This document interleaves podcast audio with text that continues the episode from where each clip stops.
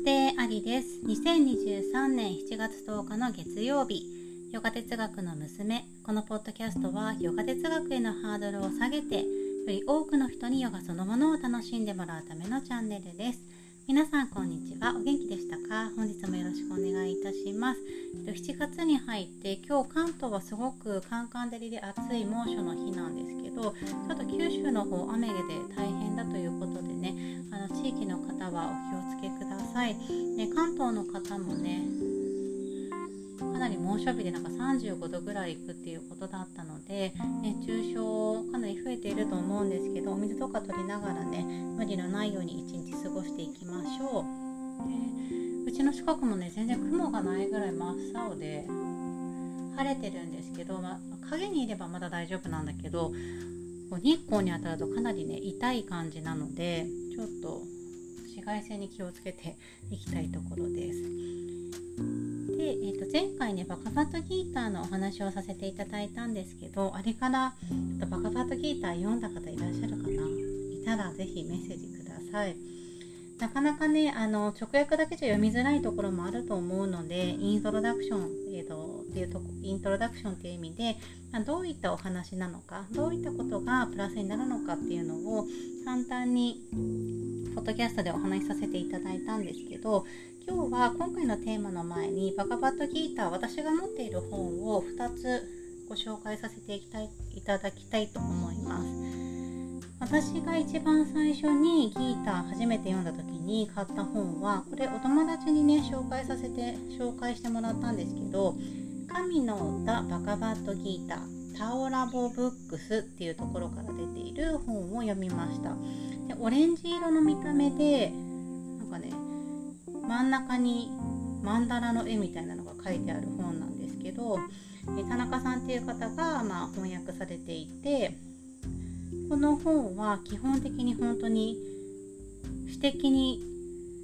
書いてあるというか、まあ、直訳を少し分かりやすい形で書いてあって、解説がほとんどないような状態の本です。なので本当にポエムっていうか詩を読んでいるような感じで、あのー、スラスラ読める。ただ直訳、まあ、直訳っていうかまあ解説がかなり少ないので、その細部までを理解するのはすごく難しかったかなと思います。ただ分かるところは分かるし、分からないところは分からないみたいな感じで、あのー、全部は解説されてないんだけど、えっと、詩的な部分のところがすごく分かりやすく翻訳されているので、とてもね読みやすかったです。あの直訳の本文読んで解説読んで、本文読んで、解説読んでっていう風にするっていうよりかは、本当にそのポエムをこう流れで読んでいて、自分の分かるところをまあ取り込んでいくっていう形で最初は読ませていただきました。なのでこれさらっとね読むのにはすごくおすすめです。で、これを読み終わってから、えーと、再度ね勉強として今読んでいるのがバカバットギーターあるがままの歌っていう本なんですけど、結構分厚い本で、えっと、バカバットギーターあるがままの歌、歌はあのごんべんに寺で、まあ、あの詩ですね、詩っていう感じなんですけど、それで検索していただければすぐ出てくると思います。これは、えっと、エーシー バキー・ベーダンタ・スワミ・プラブパーダさんっていう方がごめんなさい、ヤギが鳴いてて、あのー、書いていらっしゃる本なんですけど、これはえサンスクリット語がまずあって、その次にあの翻訳者翻訳直訳があって、その次にそれについての解説がかなりね長く書いてくれている本なので、サンスクリット語も知りたいとか、サンスクリット語も勉強したい、かつ解説をかなり細かく読みたい方におすすめの本です。私もこれまだ全部は読み切れてないんですけど、サンスクリット語のね単語一個一個の解説も書いてくれてるので、すごくね、まあ、満足感のある本だと思います。結構ぶっとくて、うん、最後まで読めるかなってもしかしたら心配になるかもしれないけれども、まあ、ゆっくり読んでいただければ全然、ね、内容はわかるものなので、ぜひあの読みたい方があれば読んでみてください。で、バカバットギーター、あのこのにさつだけじゃなくていろんなところから本当に皆さん本を出してらっしゃるので、もしね自分に合うものがあればそれを読んでいただくのが一番いいかなと思います。なんか今夕方でじゅうろくじにじゅうきゅうふんよじはんなんですけど、そろそろヤギの散歩の時間なんですよね。で多分暇で鳴いてるんですよ。ちょっと後ろがうるさいけどすいません、えー、気にしないでください。はい、では今回はですね、前回お話ししていたアーユルヴェーダ式の食事の取り方についてお話ししていきたいと思います。食事の取り方はじゅっかじょうという形で紹介していきたいなと思っています。えー、食事についてはアーユルヴェーダのみならずさまざまな健康法ありますよね。テレビとかでも食事の取り方のおすすめってそのシーズンとかその流行りによってどんどん変わってくるし、その健康法に従った食事法が提案されるっていうことが多いと思います。皆さん何か実践されているものってありますか？私すごく知識が古いと思うんですけど、私が思うその食事の方法の健康法ってなんかグリーンスムージーとか、グリーンスムージーは私も昔やってました。あとはこう食事をとるときに野菜からサラダから食べるとか、あと水をいちにちにリットル飲むとか、そういうのいろいろありますよね。でなんかあと何かな、食物だったらなんかチアシードとか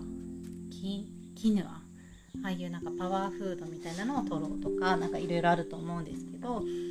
アーユルヴェーダにおいて食事で大切なことっていうのは何を食べるのかっていうよりも、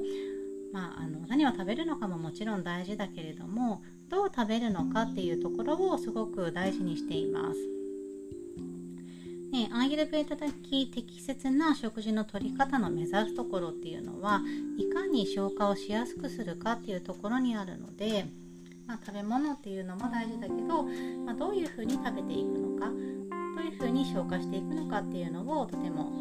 重要視しているところがあります。消化にポイントを置く理由としては、適切な消化が行われないとあの食べ物がきちんとエネルギーにならなかったりとか、最後まで、まあ、消化されなかった食べ物は未消化物になってしまう。未消化物のことをアーユルヴェーダではアーマというんですけど、まあ、アーマイコール毒素と考えていて、このアーマが体に残ってしまうと結果的に病気の原因になってしまうと考えています。どういうふうに病気なのかっていうと、えー、とアーユルヴェーダでは私たちの体にはスロータスっていうその管がねたくさん流れているんですね。体の血管とかそういったものもスロータスに入ります。でそこを未消化物が、まあまあ、そのスロータスに未消化物が溜まっていくと、そこから、まあ、病気の種ができて、まあ、それがどんどん悪化すると、まあ、最終的に病気になる。でその病気になった場所からまたその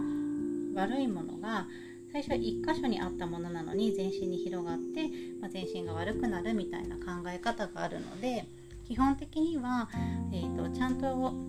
物を消化して、まあ、より良いエネルギーを体に回していくこと自体が大事だと考えられています。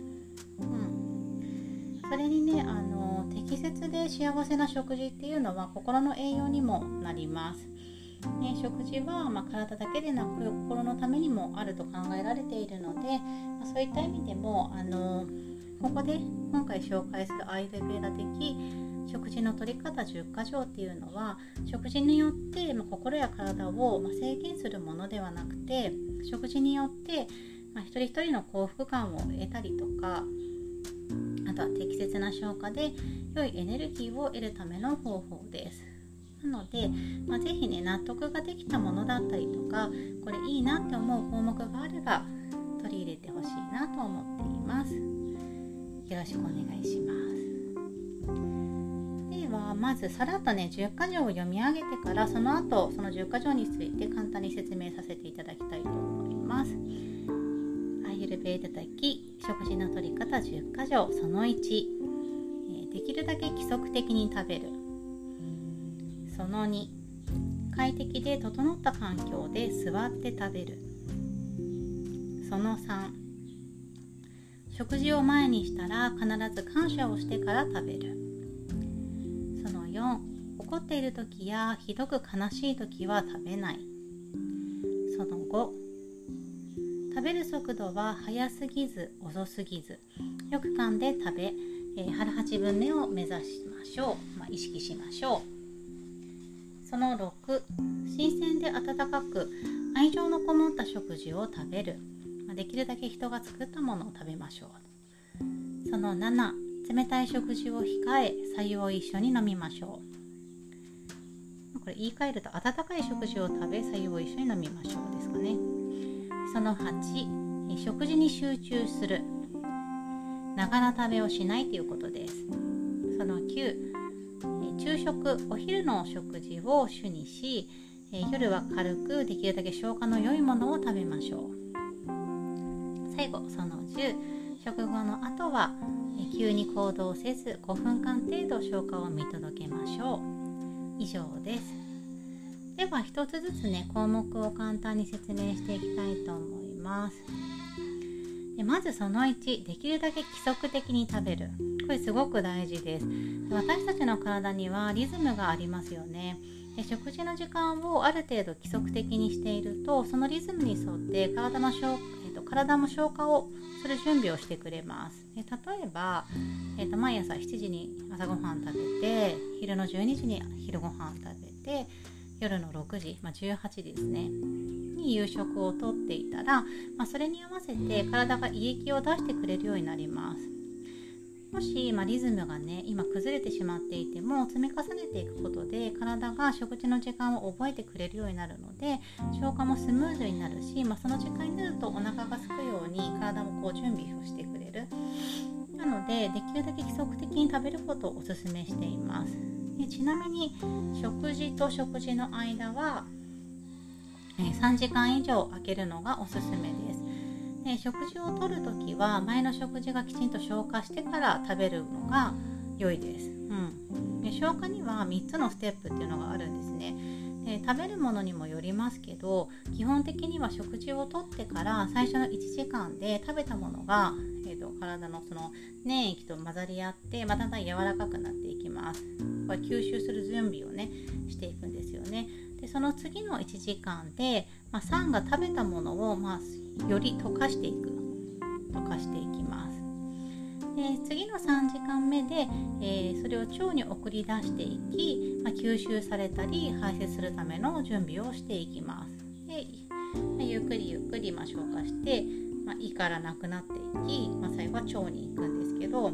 のね胃のみっつのステップの途中で新しい食べ物を胃に入れるのは、あの洗濯機で洗濯物を洗っている時に、まあ、すすぎや脱水の途中で次の洗い物を入れちゃうみたいなことと同じなので、できれば胃の消化のステップがきちんと終わってから食べた方がいいです。うん、なのでできればさんじかん程度は前の食事から空けて食べることをおすすめしています。でさんじかん以上あの時間が経っていったとしても、お腹が空いていないときはまだ消化が終わってないことが多いので、あの空腹を感じてから食べるのがおすすめです。無理にねあのもう時間決めたからこの時間に食べるっていうのはしなくていい。であの例えばさっき言った朝しちじ、昼じゅうにじ、夜のろくじに食事をとるとして、朝しちじにご飯食べたときに昼のじゅうにじにあんまりお腹が空かなかったのであれば、その時にえっとをぴったり取らなくても、まあ、少し時間を置いて、まあ、例えばいちじとかにじに取っていただいても大丈夫です。でもその次また夜までに時間が 狭, 狭まってるというか、後ろ倒しになった分夜までの食事までの時間が短くなったじゃないですか。なので、えー、と次の食事の時間を考えて、まあ、これくらいだったら消化できるかなっていう量を食べるのをおすすめしています。いつもより少し軽くするとかね、消化に軽いものを食べてみましょう。うん、そうなんですね。胃のステップって結構洗濯機に似ていると言われていて、まあ、洗濯機だったら洗ってすすいで脱水するみたいなところだと思うんですけど、その途中で次のものを入れないっていうのがとても大事です。で、規則正しく食べていきましょう。規則正しい時間に食べることで、まあ、胃液も出やすくなるので、できるだけ規則正しく、まあ、時間に沿って食べてみましょう。でそのに、快適で整った環境で座って食べる。落ち着いた心で整った環境で食べることってすごく大事です。で、慌ただしい環境で、まあ、歩きながらね食べたりすることはあまり消化に良くないので、できるだけ本当にあの座って食事と向き合って食べることをおすすめしています。アイルベーダ的に言うと、なんかこう慌ただしくざわざわした環境で食べるっていうことはバータっていう質とピッタっていう質をね乱してしまうっていうところになるんですけど、これはもう少し分かりやすく言うと、えっと、私たちが食事をとっているとき、自律神経よく聞きますよね。私たちの自律神経は交感神経が優位になるんですね。副交感神経が優位になるんですよ。で、副交感神経が優位な状態っていうのはどういう状態なのかっていうと、えー、体的には体の内側の働きが活発になります。例えば、まあ、消化だったりとか、あと内臓の治癒がそこに入ります。ごめんなさい、ちょっと本当ヤギがうるさくて。で、また、えっと、精神的には副交感神経が優位な状態っていうのは安心している状態だったりとか、リラックスした状態になりやすいです。で、そういう状態の時、えっと、食事をとったりとか一人でぼーっとしている時って副交感神経が優位になるんですけど、そういった状態の時にわざわざ交感神経を優位にするような、まあ、慌ただしい行動だったりとか、例えばその食事をしながら討論したりとかすることってすごくその消化を妨げることにつながるので、あんまりおすすめではないんですね。うん、ね、交感神経が優位な時って内臓のメンテナンスとか内臓の治癒よりも、まあ、外側のメンテナンス、例えばこう皮膚の怪我の治癒だったりとか、えー、と体を硬直させて相手と戦う戦闘態勢になったりするような神経なので、そのご飯を食べてる時にあまり適さない状況、状態であります。なので、できれば慌ただしい状態を自分で作ることはしないで、自分ができるだけリラックスできるように、うん、あの落ち着いて食べれる環境を自分で作りましょう。うん、で、食事、あの絶対に一人で食べてくださいねとかそういったことではなくて、食事に同席する人は、まあ、自分にとって快適である人であるのがおすすめです。はい、えー、楽しい食事ね、お母さん、子供だったらお母さんと一緒に食べるとか、まあ、パートナーと一緒に食べる、まあ、好き大好きな家族と食べたりお友達と食べたりするっていうのはあのー、心の栄養にすごくつながるので、人と食べないでっていうことは全くないです。そのあなたにとって心地よい状態で食事がとれるのであれば、それが一番だと思います。えそのさん、食事を、えー、食事を前にしたら感謝して食べる。必ず感謝して食べましょう。これはそのままですね、私たちの目の前に出てくる食物っていうのは何らかの縁があって私たちに食されていきます。で、大切に育てられた食物に、まあ、感謝をしてね食べることはとても大事です。で、ね、よく作ってくれた人に感謝をっていうことをよく聞くと思うんですけど、その食材自体にも感謝の意をね持ちましょう。私たちってあのお金を払ってその生産者の方から食物買っているじゃないですか。で、外に食べに行くときは、えーと、生産者の方にもそうだし、それ作った方に対して、まあ、お金を払って食事を提供してくれる、提供してもらったりすると思うんですけど、そういった場合ってそのお金っていう対価が相手に支払われたりするんですよね。でも、まあ、その料理に使われた例えばアスパラとかカニとか牛、まあ、そういったその食物には何もいかないわけじゃない。なのでやっぱりその私たちの前に出てきた食物っていうのはそれなりにやっぱ縁があるもので、ただの食材ではなくてもともと命だったものなので、しっかりとその命に感謝をして食べることがとても大事です。うん、そのよん、怒っている時やひどく悲しんでいる時は食べない。これねすごく大事です。心が大きく乱れている時って私たち暴飲暴食をねしやすいんですよ。経験ありませんか？なんか友達と喧嘩している時にすごいムカついてたくさん食べちゃうとか、えー、例えば恋人とか夫と妻とうまくいかなくて、パートナーとうまくいかなくて、友達を誘って飲みに行くとかね、そういった時ってその感情に任せてすごく、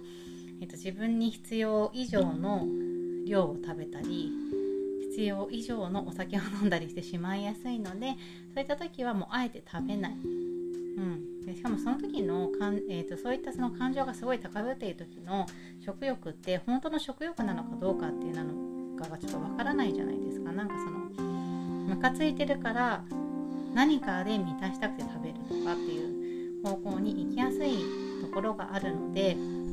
一旦心をね落ち着かせてから食べることをおすすめしてます。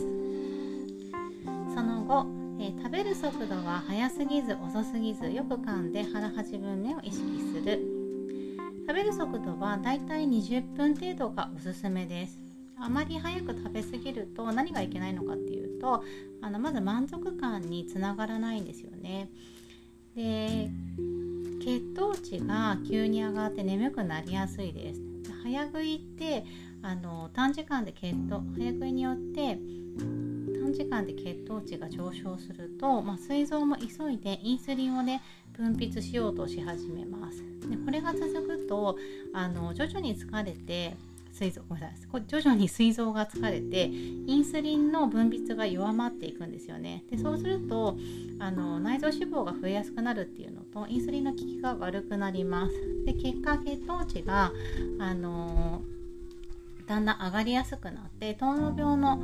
発症につながりやすいので、本当に早食べ早食いっていうのはあまりおすすめしてません。で血糖値が上がるとね眠くなりやすいので、だいたいよく噛んで、まあ、じゅうごふん以上にじゅっぷん以内ぐらいで食べると血糖値の上がりも緩やかで眠くなりすぎず過ごせると言われています。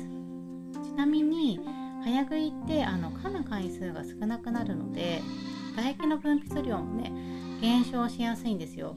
で唾液の分泌が減るとムジカのリスクが高まるので、早食いって本当あんまりいいことがなくてね、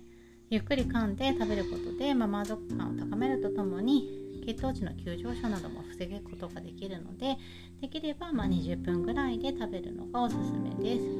逆にこう長すぎずっていうのはあんまりダラダラ食べないっていうね、体が重たくなってしまうのでダラダラ食べないこともおすすめです。でそのろく、新鮮で温かく愛情のこもった食事を食べる。愛情のこもった料理を食べる。え新鮮な食材にはたくさんのプラーナが入っています。プラーナっていう言葉、皆さん覚えてますか？昔ね、このポッドキャストでもお話ししたことあると思うんですけど、プラーナっていうのは私たちの生命に生きている、生命に流れている生命エネルギーのことを指します。活力みたいなものね、例えば、えっと、人参を収穫すると収穫した時から、えー、牛を飼ったらその飼った時からその食物にあるプラーナ生命エネルギーというのは少しずつ減っていきます。なのでできるだけ新鮮なものをシンプルな調理法で、えー、食べることで私たちはその食材自体のプラーナを取り入れることができます。かつえーと、誰かの手で作られた愛情のこもった料理っていうのは心を満たすと言われているので、できるだけ新鮮で愛情のこもった食事を食べることをおすすめしています。でこれ例えばあ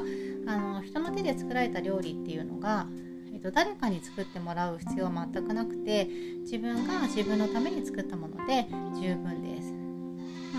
まあ、パートナーが家族が作ってくれるのであればそれはそれでねすごく幸せなことだと思います。で自分で作れないとき、家族も作れないときはあのお店の人が作ったものでも全然大丈夫なので、なんかこう機械で作られてないものをおすすめしています。うんまあ、どうしようもないときっていうのは絶対あると思うので、あのー、そこをこう無理に絶対手で作ったものというふうにはしなくてもいいんですけど、もし可能であれば、まあ、自分で作れないときは、まあ、シンプルな調理法をしている、まあ、新鮮そうなお店で食べていただくのとかがいいのかな。まあ、シンプルなっていうとど何がシンプルかな、パスタとかあとなんか早く出てくるものがいいですね。あんまりこうこねくり回したというか煮込みすぎてる料理とかよりもなんかさっと炒めたものとか茹でたものっていうのを出してくれるようなところでいただくことをお勧めしています。はい、でそのなな、冷たい食事は控えて白湯を一緒に飲みましょう。えー、冷たい食事っていうのは胃の消化力を下げるので、できるだけ温かいものを摂ることをおすすめしています。で、白湯をね、一緒にちょこちょこ飲むとより胃を温めて消化力を高めてくれるので、うん、あの飲み物を飲むときは白湯がおすすめです。夏ちょっときついと思いますけどね、無理なときは白湯じゃなくて常温のお水、常温の水分を摂ってみてください。でちなみに食事中に飲み物を摂りすぎることをガブガブ飲みすぎる、ガブガブ飲みすぎることをアーユルヴェーダではあんまりおすすめしていません。でなんでかっていうと、その胃液をね薄めてしまって逆に消化力をさ下げてしまうごめんなさい弱めてしまうというふうに考えるからなので、あんまりこう冷たい、特にね冷たい水をガブガブ飲んだりすることは避けていただいて、飲み物を取るときは白湯をコップにいっぱい程度ゆっくり飲みながらお食事をしていただきます。もしくはあの今みたいに夏でね暑くてその気になれないっていう時はそれでなくていいので、えっと、部屋の温度以外のじゃないもの、常温のお水だったりお茶を取りながらお食事されてみてください。そのはち、食事に集中する、ながら食べをしない。食事にしっかりと向き合うことで満足感をね高めます。私も昔ながら食べねしてました。一人でいるときですね。人といるときは何か見たりしないんですけど、なんか一人でいるとっていうか、その仕事の途中とかになんかこう仕事で疲れていて仕事以外の何かを見たいとか、なんだろう、その気を紛らわしたいみたいな気持ちが昔は結構よくあって、そのためにあのー、もう絶対携帯見るぞって思ってたわけじゃないと思うんですけど、無意識に食事をとっている時に携帯をちょっと見ちゃうっていうのが昔あったんですよね。で、調べ物をしながら見たりとか、なんかその本を読みながら食べてみたりとか、そういったことねしてたと思います。でもそういう風にしてるとすごくねなんかご飯を食べた気がしないんですよ。で、食べ過ぎちゃったりします。食べているっていう感覚がすごく低くなって満足感も薄いし、でランチでさ、仕事と仕事の間に自分で作ったものじゃなくて、例えばちょっといいものとか食べてたりするのにすごく食べた気がしないっていうか、ちょっとしか食べていないみたいな気持ちにねよくなってました。うん、なんでしょうね、胃の状況に意識が多分向いてなくて、そのどちらかというと今見てるもの、携帯だったり本だったりとか、例えばなんか資料だったり、そういったものに意識がいっていて食事に集中してないんですよね。だからあの胃の状況、胃がどれぐらい満腹になってるのかとか、どれぐらい満たされているのかっていうのに気づかなくて、なんかあんまり食べてないような気分になっておやつ食べちゃったりとかしてたんだと思います。で、アーユルヴェーダ始めてからこのながら食べをやめましょうっていうので、ちょっとにしゅうかんぐらいに最初にチャレンジしたんですよね。そうすると本当にすごく食事の満足度が上がって、なんか食事、一人での食事をすごく楽しめるようになりました。で、いかにあのこの食事の時間帯に他のことに集中することで、私がその美味しいっていう感覚だったりとか、幸せっていう感覚だったりとか、この食事を楽しむっていう感覚を逃していたのかっていうのに気がついて、あのー、それからはね全く何も見ないで食べるようになったんですけど、そうするとやっぱり心も落ち着くし、あの最初の方の落ち着いた状況で食べるっていう環境も作れるようになるので、本当に食事と向き合って食べるのもねおすすめです。あと一人でね外を食事をするときにながら食べをやめてみると、本当に多くの人がスマホを見ながら食べているのに、まあ、気がつきます。ちょっとびっくりするぐらい、なんか人と食べてない人のほとんどは携帯見てるんじゃないかなっていうぐらい携帯見てる人多いんですよね。で、私もそうだったんだなって思うんですけど、まあ、パッと見傍から見てあの携帯を見ながらご飯食べてるって、やっぱりなんか一人の時はいいかって思いがちなんですけど、結構行儀が悪いんですよね。なんか周りから見た感じはなんか見てくれが悪いなと思って、うん、やめてよかったなと思います。どうしても忙しくてなんかパソコンで仕事をしながらあのご飯を食べないといけない時も人によってはあると思うんですけど、もし可能であればたったにじゅっぷん程度のことなので、まずはね目の前のある食事に集中してご飯を食べていただけるといいかなと思います。はい、でそのきゅう、昼食を主にして夜はできるだけ消化のいいものを食べましょう。これは他の健康法でもよく聞きますよね。基本的に一番エネルギーが必要なのは日中の時間帯なので、えーと、昼の食事を一番多くとっていきます。また日中は活動するので、あの多少重たいもの、カロリーのあるものを食べても、まあ、消化ができるので大丈夫です。ただ夜はね軽めにしないと次の日に残ってしまったりとかするので、できるだけ軽めのものをチョイスしていきましょう。で、もし寝る前に小腹が空いてしまって我慢ができないみたいな時は、えっと、できるだけ固形物は避けていただいて、まあ、ホットミルクに蜂蜜をティースプーンいっぱい入れたりして落ち着かせていきます、うん、ちなみにおやつに関してなんですけど、おやつ取っていただいても全然大丈夫です。で夜はおやつは避けていただいて、おやつを取るのであれば、まあ、昼のさんじとかよじ頃がおすすめです。でアーユルヴェーダはおやつ割とね、あのー、推奨しているんですけど、なんでかっていうと、あの一回、まあえー、一回ちょっとクールダウンのためにおすすめっていうのと、まあ、夕方あたりはあのバータっていう時間帯になるんですね。心がざわざわしやすい時間帯なので、まあ、例えば香りのあるお茶を飲んだりとかドライフルーツやナッツを食べて心を落ち着かせるために、まあ、少量の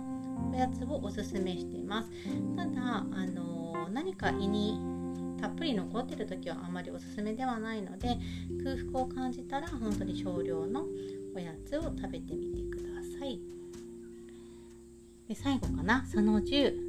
う、食事の後は急に行動せずごふん程度消化を見届けましょう。えー、より良い消化のために少しね食べ終わったらすぐ立たずにごふんほどその場で休んで消化を見届けます。でもし時間があればそのごふん休んだ後に、まあ、じゅっぷんからじゅうごふん程度歩いて消化を促します。できればゆっくり歩いてください。この時せかせかとね運動してしまうと、まあ、神経を乱してしまったりとか、逆にそのさっきみたいに、えー、交感神経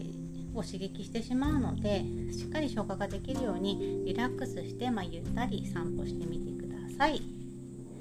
以上です。では最後にもう一度簡単に振り返りというか繰り返していきます。アーユルヴェーダ的食事の取り方じゅっか条。そのいち、できるだけ規則的に食べる。そのに、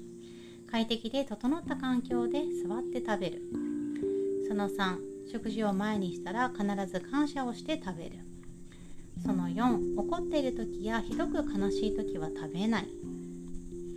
そのご、えー、食べる速度は早すぎず遅すぎず、よく噛んで腹八分目を意識しましょう。そのろく、新鮮で温かく愛情のこもった食事を食べる。できるだけ人のね作ったものを食べましょう。そのなな、冷たい食事を控えて白湯を一緒に飲みます。そのはち、食事に集中しましょう。ながら食べは避けましょう。そのきゅう、昼食を主にし、夜は軽くできるだけ消化の良いものを食べます。そのじゅう、食事の後は急に行動せずごふんかん程度消化を見届けましょう。以上です。いかがでしたでしょうか。納得のいくものがあったりとか、試してみたい項目があればぜひそれから始めてみてください。私ね、アーユルヴェーダの食事の取り方を学んだ時に、あの本当はこのじゅっか条以上にもう少しあるんですけど、今回ちょっとメインのものを出させていただきました。でこれ学んだ時に、なんか体にいいなっていうだけじゃなくて、なんかすごく食べることへの愛情だったりとか、その満足感を得るための行動がすごく詰まっているなっていう風に感じて、なんかすごいいいなって思った記憶があります。なので割とねすぐ始めたんですよね。お腹空きやすい方なので規則的に食べるっていうこととかは割とできてたと思うんですけど、あのーできるだけシンプルでね、温かいものを食べるとか、うん、人が作ったものを食べるとか、あとそのやっぱりながら食べをしないっていうのが私は一番大きかったかなと思います。うん、ね、よくねながら食べをしない方がいいよって他のところでも聞くんですけど、まあ、なんでかっていうのとかを割とちゃんと聞いてから始めると納得がいくと思うので、まあ、自分が納得いったものから始めてみていただけると嬉しいです。一気に全部できなくてもね、一つずつ始めるだけでだいぶ変わってくると思うので、はい、やってみてください。